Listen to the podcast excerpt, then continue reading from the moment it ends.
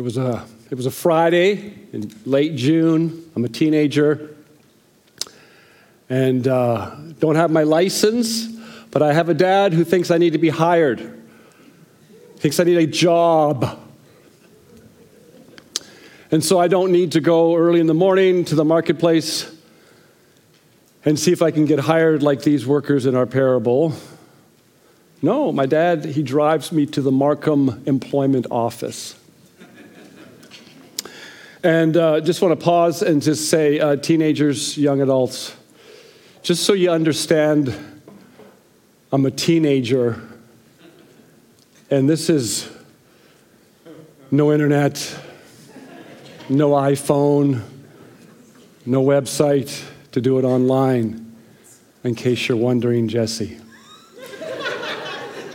I got me a clipboard and a pen, and I go in. And uh, did I mention I'm a teenager with no skills? Did I mention that? So when it comes to the after populating your like your contact information, that kind of I knew what to do. And then uh, I left the house line there, and I'm going through and I'm looking at my skills, and there's a lot of little ticky boxes I'm not ticking. But there's something in me I'm a punk teenager who thinks he needs a better job. There's something in me that I kind of expect a little more. Last summer, I had a little job. I was landscape, a little painting, a little weeding, a little cutting grass. But this year, maybe this year would be different. This year, maybe I could get a job, you know, at a, an insurance company, their mail room, air conditioning, eight to four, lunch, breaks, talk to people. That's my little expectation. And again, knowing that you got to have skills to do certain things, but yeah, but I, I think I got this. So I finished uh, the application profile, whatever, and I walk up and I put it into the counter, and there's this really friendly woman there. Uh, she had a name tag. I don't know her name from back. Let's just call her Diane. Diane. And she's friendly. She takes my little clipboard, and then there's a little frown that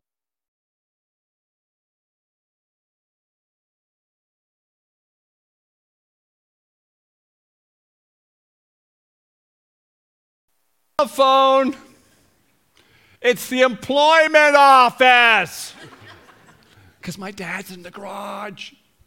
It's the employment office. I think, yeah. I'm like, oh, okay. So I take my bike, I put it up against the wall of the garage, and I go inside. Teenagers, I get this, right? It's attached. Hi. and you just you can just hear the cheerfulness. Good news, John. Got us a little job match. Uh huh. What's that? There's a man who wants someone to come dig ditches in his backyard. yeah? Oh, he's putting in a screened in porch, and what's that? The caterpillar can't go through the building, it's too close. And they need people with shovels to dig for three days in the heat of the day. Okay, thanks. Pause. So I don't pause in this, this conversation, but I pause here. So I've got this expectation. I'm a punk kid, and I think I expect a little bit more, a little more consideration for my lack of skill. So I, I this is what I do. yeah, Diane, I don't, I don't think so. No, I think the answer is no. Yes. Yeah, thanks. What's that? Yeah, you have a good weekend too. Now, that was a lot of years ago. But I wish I could do a do over. I hang up the phone, and the do over would be this I would come out of the family room, and I would go left through the kitchen, through the deck, through the backyard, over the fence, and go to my friend's house and play, wait for it, Atari Space Invaders. But no, no, no, no. I don't go left, I go right, back out for my bike. And as I'm getting onto my bicycle, I hear this voice from the garage. Who was that on the phone? Teenagers, I speak your language. What is your language? We are, as teenagers, we're hardwired for what? Two things mumble and vagueness. Mumble, mumble, mumble, mumble. Employment office, offer job, mumble, mumble, start Monday, grumble, mumble, mumble, mumble. And I said, no. And I'm trying to pick up some speed as I leave. And then he says, and I'm sure fathers, you guys know there's the dad handbook on parenting. And under employment for teenagers, there's this line. And he did not mumble and he was not vague. He said, You know what, John? And some of you remember my dad and how he would say it. There's no such thing as a bad job. The only bad job is not having a job. Just so you know, Sophie, Annie, and Benjamin, I have the same handbook. so, you know when there's a correct answer. So, hello, Diane. And then I asked the silliest question Is that job still available? oh, it is. It is. Okay, good. Yeah. Yeah, I, I think I can do that. Yeah. What's that? Yeah. Okay, maybe write that down. Mm-hmm. Okay, good. It's three days. Yeah, minimum wage. Yeah, eight dollars and fifty cents. Mm-hmm. Yeah. What's that? Bring gloves. Uh huh. Sunscreen. Uh huh. Yeah. Thank, thanks, Diane. You have a you have a good weekend. Okay. Bye. Bye. I have a job. I have a job. How come I'm not so cheerful like Diane? What is it behind the disappointment of our expectations when somehow our heart expectations we have of things of how things should play out? There's this presumption that we maybe, I don't know, just this once get a little more consideration, maybe I deserve a little bit more. And it is this parable of the workers in the vineyard where Jesus is going to tell a made up story in order to make this true point. What is the true point of the workers in the vineyard? And it's this the kingdom of heaven, that is the upside down kingdom that Jesus invites us into. That kingdom that one right there, it's going to upset our heart expectations of reward. It will. And I invite you, if you have your Bibles, would you please turn to Matthew chapter 20, and we'll pick it up in verse 1. Matthew chapter 20, verse 1. For the kingdom of heaven, the kingdom of heaven is like a landowner who goes out early in the morning to hire workers for his vineyard, and he agrees to pay them a denarius for the day. Now, I'm going to invite you to take some notes. I'm going to give you some little things to hang it on. So, this parable can be divided into two major acts Act 1, Act 2, like two major divisions of a play. Act 1 and Act 2 can be distinguished from each other according to what? Location, time, and activity. Act number 1 is going to take place in the marketplace during the daytime, and we're going to hire, wait for it, workers from the first to the last. Act 1. Act two, it's going to take place in the vineyard at evening time. Wait for it. And we're going to what? Pay the workers from last to first. Two acts. Act number one, hired by the landlord. Now, maybe you've heard this parable before, or maybe you haven't. But if you've heard this parable before, you already know how this goes, and it was read to us this morning. And it's, it's unsettling Why? Because it's what? It's so unfair. It's unsettling because the way it ends seems so unfair. And when you're looking at a parable, you want to find two things in the story. You want to find yourself, and you want to find God in the story. That's how Jesus creates, the master teacher creates the stories, trying to find your place. As an audience, you're trying to look in and see where you are. Hello, early riser, first group of workers, got there at 5:30, grew up in the church, got there at six o'clock, wouldn't want to be late, got hired, worked all the day, stayed after quitting time, 15 minutes It's not fair. It's unsettling as well because God is in the story, represented by the landlord, landowner, owner of the vineyard. And we discover something about his generosity to undeserving people. And so this parable is going to do what? It's going to force us to rethink and re understand re examine our understanding of what it means when you think that you've put in that work, that you should get this reward. What is the point of this parable? That the kingdom of heaven will upset your heart expectations of reward. Let's jump in. Chapter 20, verse 1. And this is the very first word of that chapter 20, and it starts off with for. And as soon as you see the word for, you're like, okay, what for could also be because? And you think, okay, why is this for here? It seems like it's talking about something happening in that direction, and we need to turn and pay, our ten- pay attention to see what's happening before. What was the end of chapter 19 that leads into this parable? We have two acts we have two conversations in chapter 19. Conversation number one, the refusal. Conversation number two, the question. Conversation number one, Jesus and the rich young ruler. Conversation number two, Jesus and Peter and the disciples.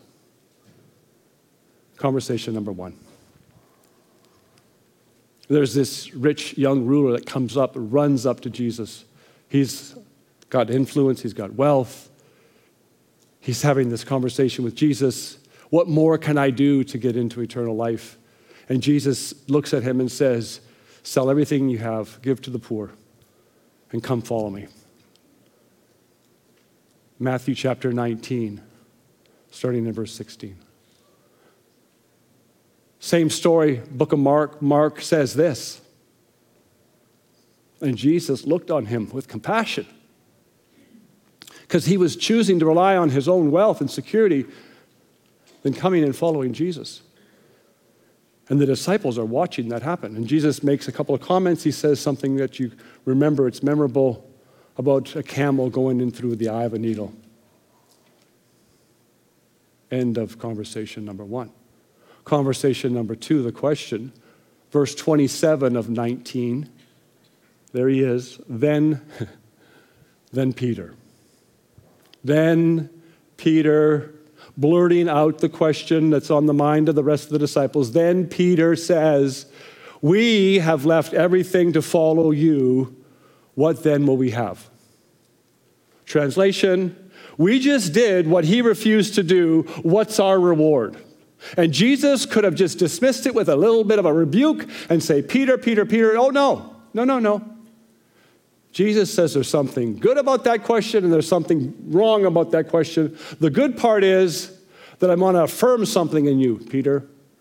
And the second part is the warning, and the warning is our parable. Jesus says, Okay, Peter, you asked a direct question, I'll give you a direct answer. Matthew 20, sorry, Matthew 20, uh, 19, verses 28 and 29, Jesus gives them the answer. Jesus says, as I'm looking out forward ahead over all the centuries, there will be a day at the renewal of all things. And on that day, yes, Peter, you and the disciples, you will share the authority with me at that time. But Peter, also, anyone who's come and followed me, That glorious reward awaits anyone who comes and follows me. That's your direct answer. But Jesus also wants to warn Peter about his question about rewards. And so he says in verse 9, uh, chapter 19, verse 30, he says this. He makes this statement. But many who are first, cue the young rich ruler, many who are first will be last, and the last will be first. That is our outline. Two acts, two conversations, two statements, two pronouncements. Statement number one I just said it. Many who are first. It acts as this first statement. I'm about to tell you a parable. It starts as a bookend here it runs out until verse 15. And then on the backside, on verse 16, Jesus says almost verbatim the same thing he said back there in 1930. He says it a little differently. He takes this clause and he takes this clause and he transposes them. And he says, So, based on the parable I just told you, conclusion, my editorial comment on what I just said, so that when you know that the, the parable is over because I have just given you the complete answer, here's the ending, the concluding statement. So, Therefore,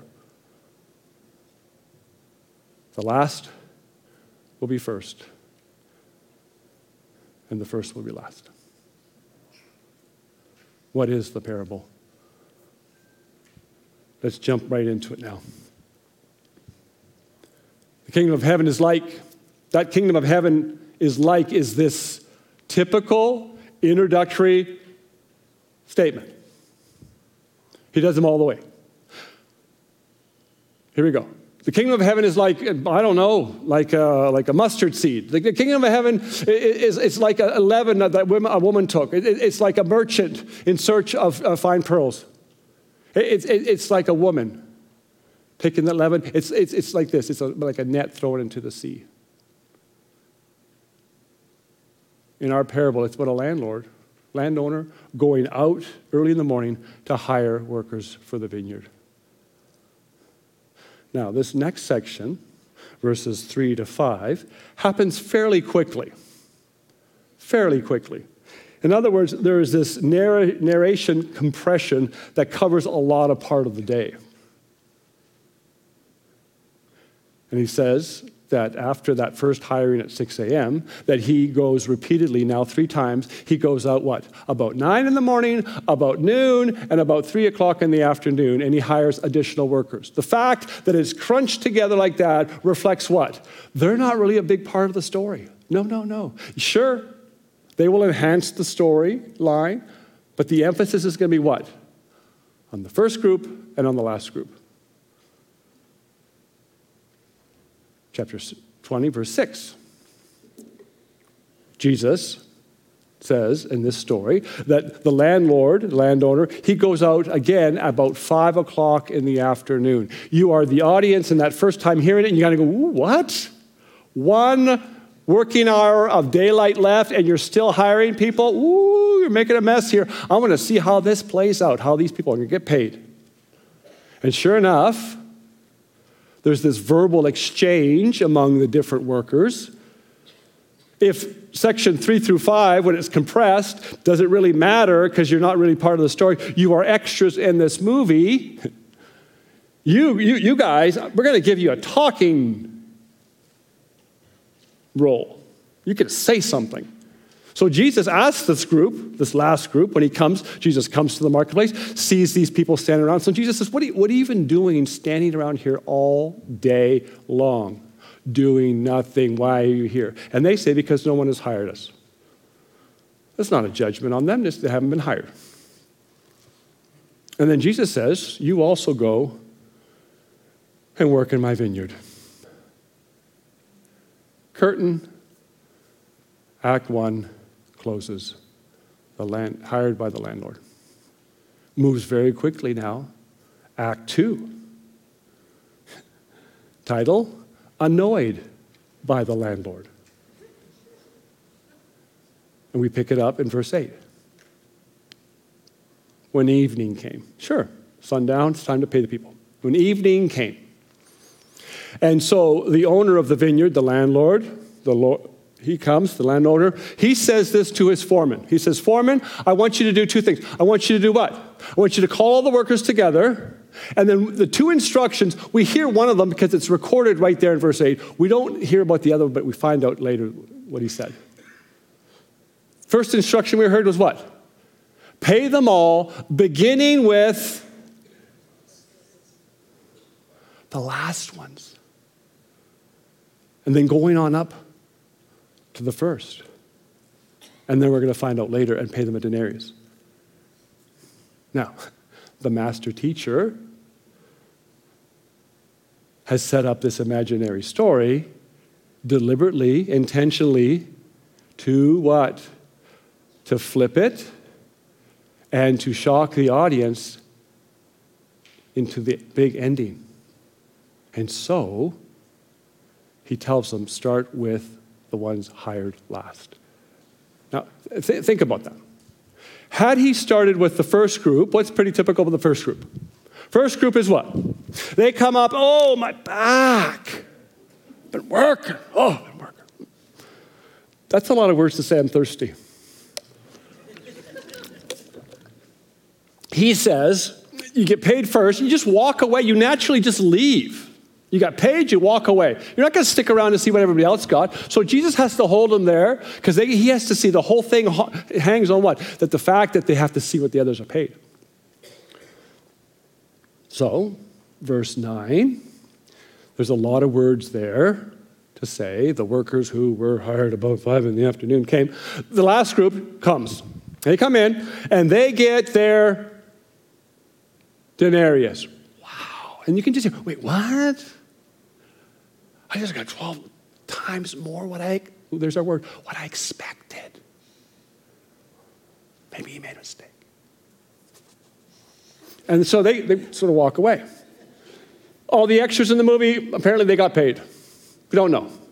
Don't know. But they're gone. Then, verse 10, a lot of words to describe the first group. So when those who were hired first came, they came, and here's our word again. What? What is it? They expected, based on what we just saw, they expected we would get more. Right? More. Longer hours, more pay. That's how it works. And by the way, time out. That's a good thing. Our economy needs that. This is God's generosity. This is not a commentary on how to run a business. All right. So, yeah, they show up and expect to receive what? Receive more.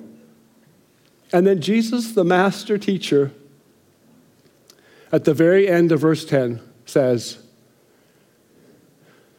and each one received a denarius. Wait, I think I, I forgot a word. It's a four letter word. It's right here. And each one also received a denarius. Jesus drops that in there for special effect, you know, just, just so you know, to emphasize the point what? That the last group and the first group also, you each got the same amount of pay. And guess what? Verse 11. And when they received it, they were what? They had a job. When they received it, they were cheerful, like Diane, who had a job. No, they were what? They began to grumble. Began to grumble. Now, at this point of the story, you're listening to it and you're like, okay, you know what? Not that you're going to talk in church, but you kind of lean over to somebody, I'm with the first group. I would be grumbling too. It's not fair. Right? Yeah.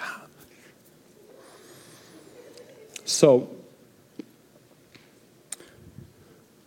object lesson.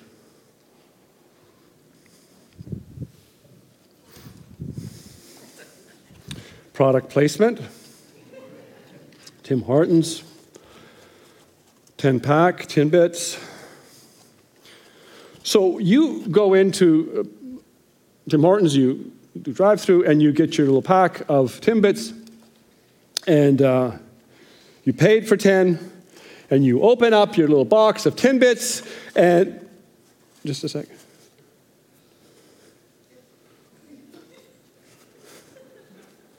Babe, there's only, there's only nine here. What's that? I know. And you march right up to that counter, or you I don't park the car, come back around. Give me. Um, it's written right there 10. I only got nine. It's not fair. Paid for 10, got nine. Thank you. Yeah, we, we grumble. We know what we want. It's fair. Oh, by the way, just curious. What happens if you would have got 11? I don't know. Just curious what you would do. I'll tell you what you wouldn't do. grab that. Can, can I speak to the manager, please? Is this a way to run a business in a period of high inflation? Your bottom line, giving away extra Timbits? Oh no. What do we do? We take a picture, we Instagram it, hashtag blessed. Why? We, that's how we go, that's how we roll. If it works to our advantage, absolutely. If it's nine, we get ripped off. It's not fair. So they began to grumble, and we would too. They began to grumble. And so at the end of verse 11, they began to grumble, there's your word, against, against the landlord. He's not even there, but against the landlord, which trying means anybody who kind of listens, I got a little grievance, I'm going to grumble with you. Grumble, grumble, grumble, grumble, grumble. And then uh, verse 12, the against the landlord now becomes to the landlord. You, la la, grumpy, grumpy, la, and then complain, complain, complain. You did all that. And this complaint of the first group of workers has three layers to it. Layer number one has to do with their wages. Complaint number two has to do with their rights, and complaint number three has to do with their envy. Their wages, their rights, and their envy. Chapter 20, verse 12 their wages. Uh, we, uh, we have a problem with this transaction that just went down. You have committed two injustices. Injustice number one is that you have not taken into consideration what? We have borne the burden of the work. We have worked longer hours. You have not noticed the difference between our 12 hour shift and this one hour shift. You have not taken that into consideration. That's an injustice. Injustice number two is that we have borne the heat of the day. That is, that all day long, that oppressive, hot, hot heat all day does not compare to the coolness of the afternoon for that one hour shift. We're grumpy. We're upset because you've messed with this whole wage and work, and we're not happy. Complaint number two has to do with their rights. Question for you. As you look at verse 12 there, what's the first word? Oh, you high and exalted landlord, Thank you for giving me a job. Deference, deference, honor, honor. Oh no, these workers, these workers. There's no sense of gratefulness. They're just angry. These. The third part of their complaint has to do with their envy. Verse 12, last part.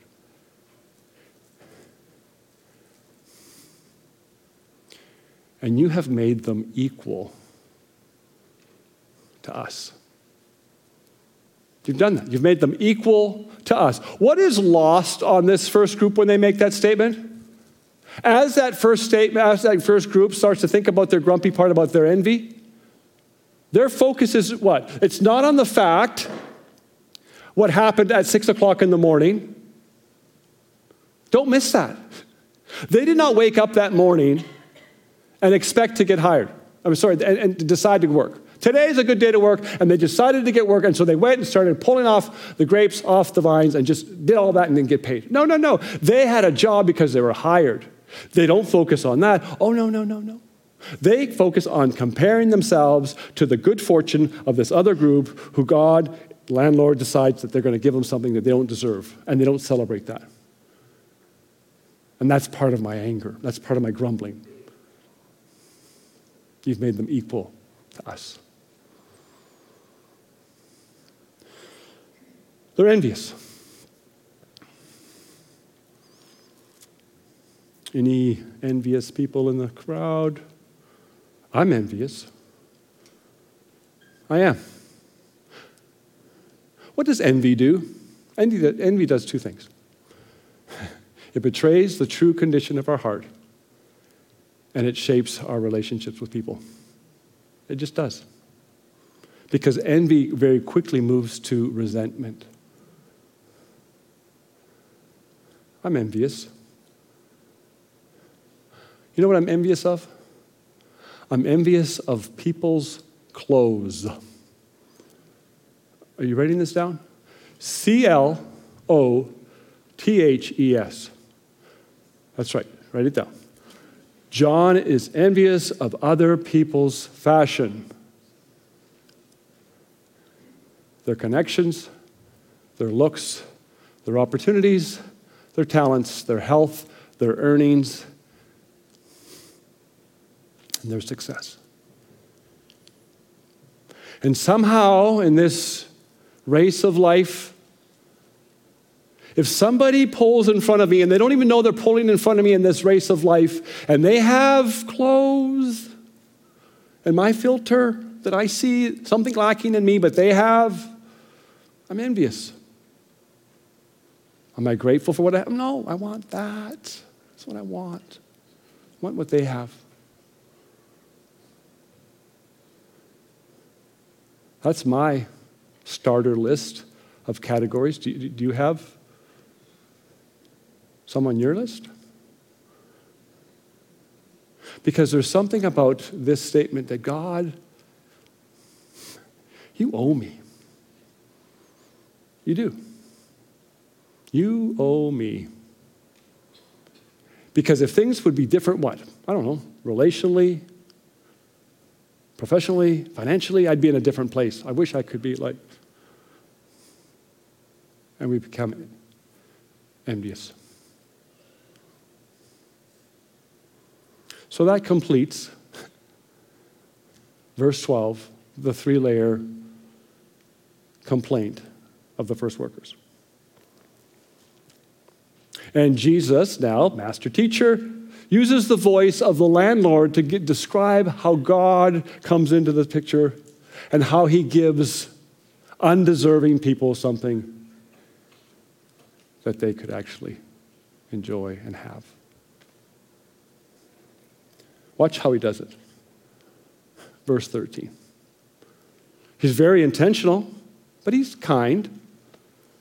Jesus said to one of them. He just finds one of them in verse 13. he says, You know what? I wasn't being unfair to you, friend.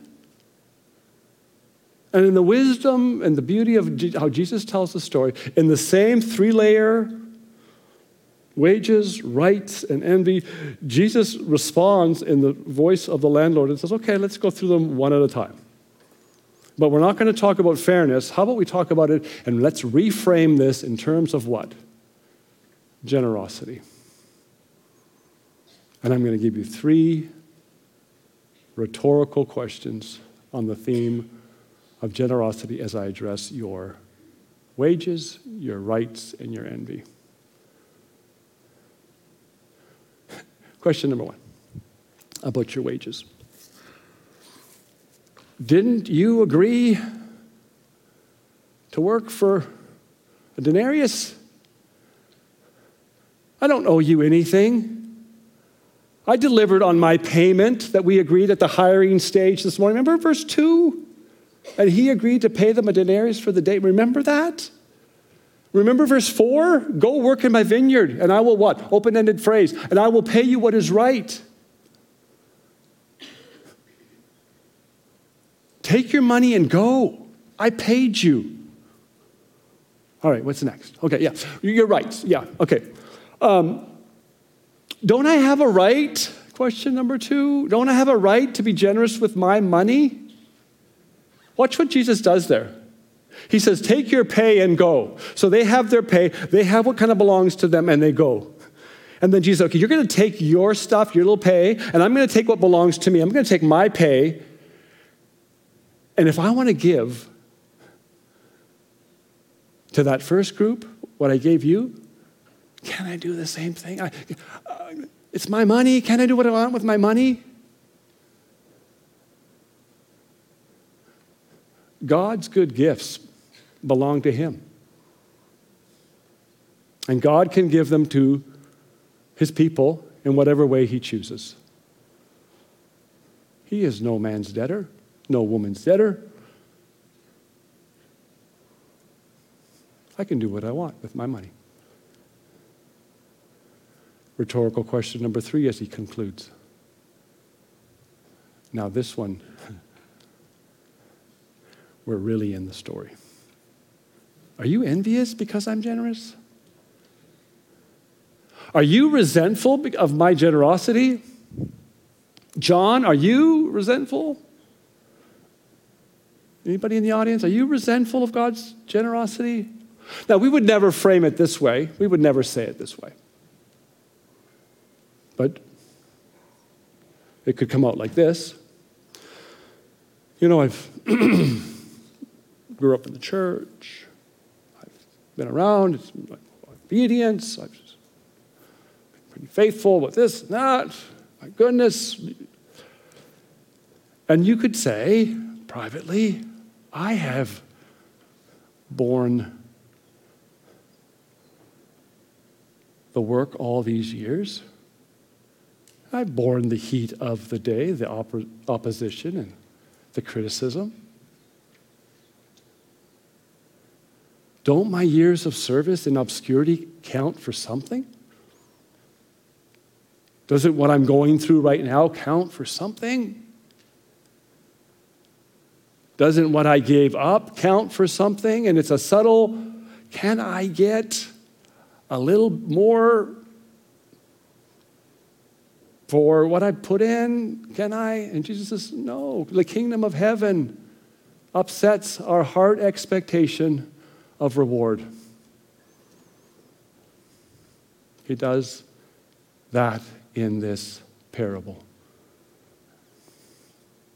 Now, as you think about that statement at the very end of the parable, Jesus says, So the last will be first, and the first will be last. And I'm very aware that in our body here of Unionville Alliance, there's folks going through a lot of hard things. And this whole idea of rewards and work and comparison and envy, and I'm not trying to be trite or. But that first conversation with Peter in Matthew 19 27 about rewards? Peter, yeah, there's this future time you're going to get rewards. And then Peter has another conversation. Let's call it the breakfast conversation. John chapter 20. Jesus and Peter and John and there's this whole comparison and what am I going to get? And Peter is there and feed my sheep, feed my sheep, feed my sheep. And at one point, Peter says, What about John? What's he going to get? And Jesus says, Peter, don't worry about him. Focus on our, focus on how I've called you. Someone said it this way. And by the way, in preparation for today, I've listened to a lot of different people. I've done stuff with commentaries, different authors. And all the good stuff, that belongs to them. And this is a good line that I got. And that is, as it relates to this, you will never be content if your intent is focusing on what God is giving other people. You will never be content if your intent is always looking. And that is like a little hang it on, on Twitter, whatever. How about a Bible verse? Peter, don't worry about them. Don't worry about them. Peter, stop trying to figure out where I've been merciful, gracious to other people, and start focusing on what? On how faithful our relationship has been. And so the parable ends with that last statement that what? That the first will be last and the last will be first. I close with this. In our present time, today, 2023, it would seem that our thinking and all the things that kind of keep us up at night, all those realities of living life today,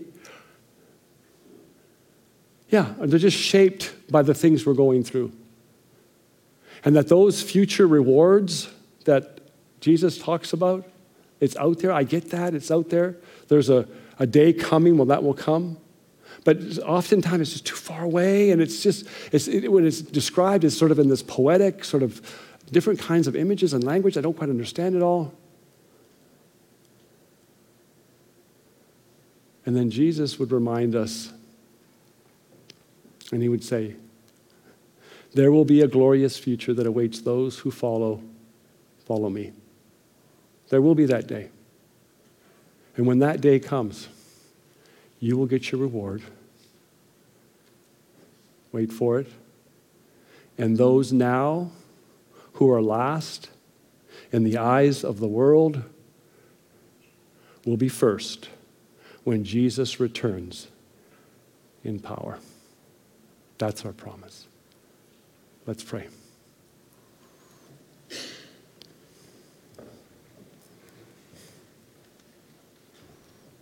Yeah, dear Jesus, uh, thank you for your word. You've kept this story about the workers in the vineyard for us all these years. You've preserved it. It's your word that pierces our heart. And you do know our hearts, Lord. And we're grateful that, uh, yeah, you don't dismiss us with a little rebuke when we ask you questions.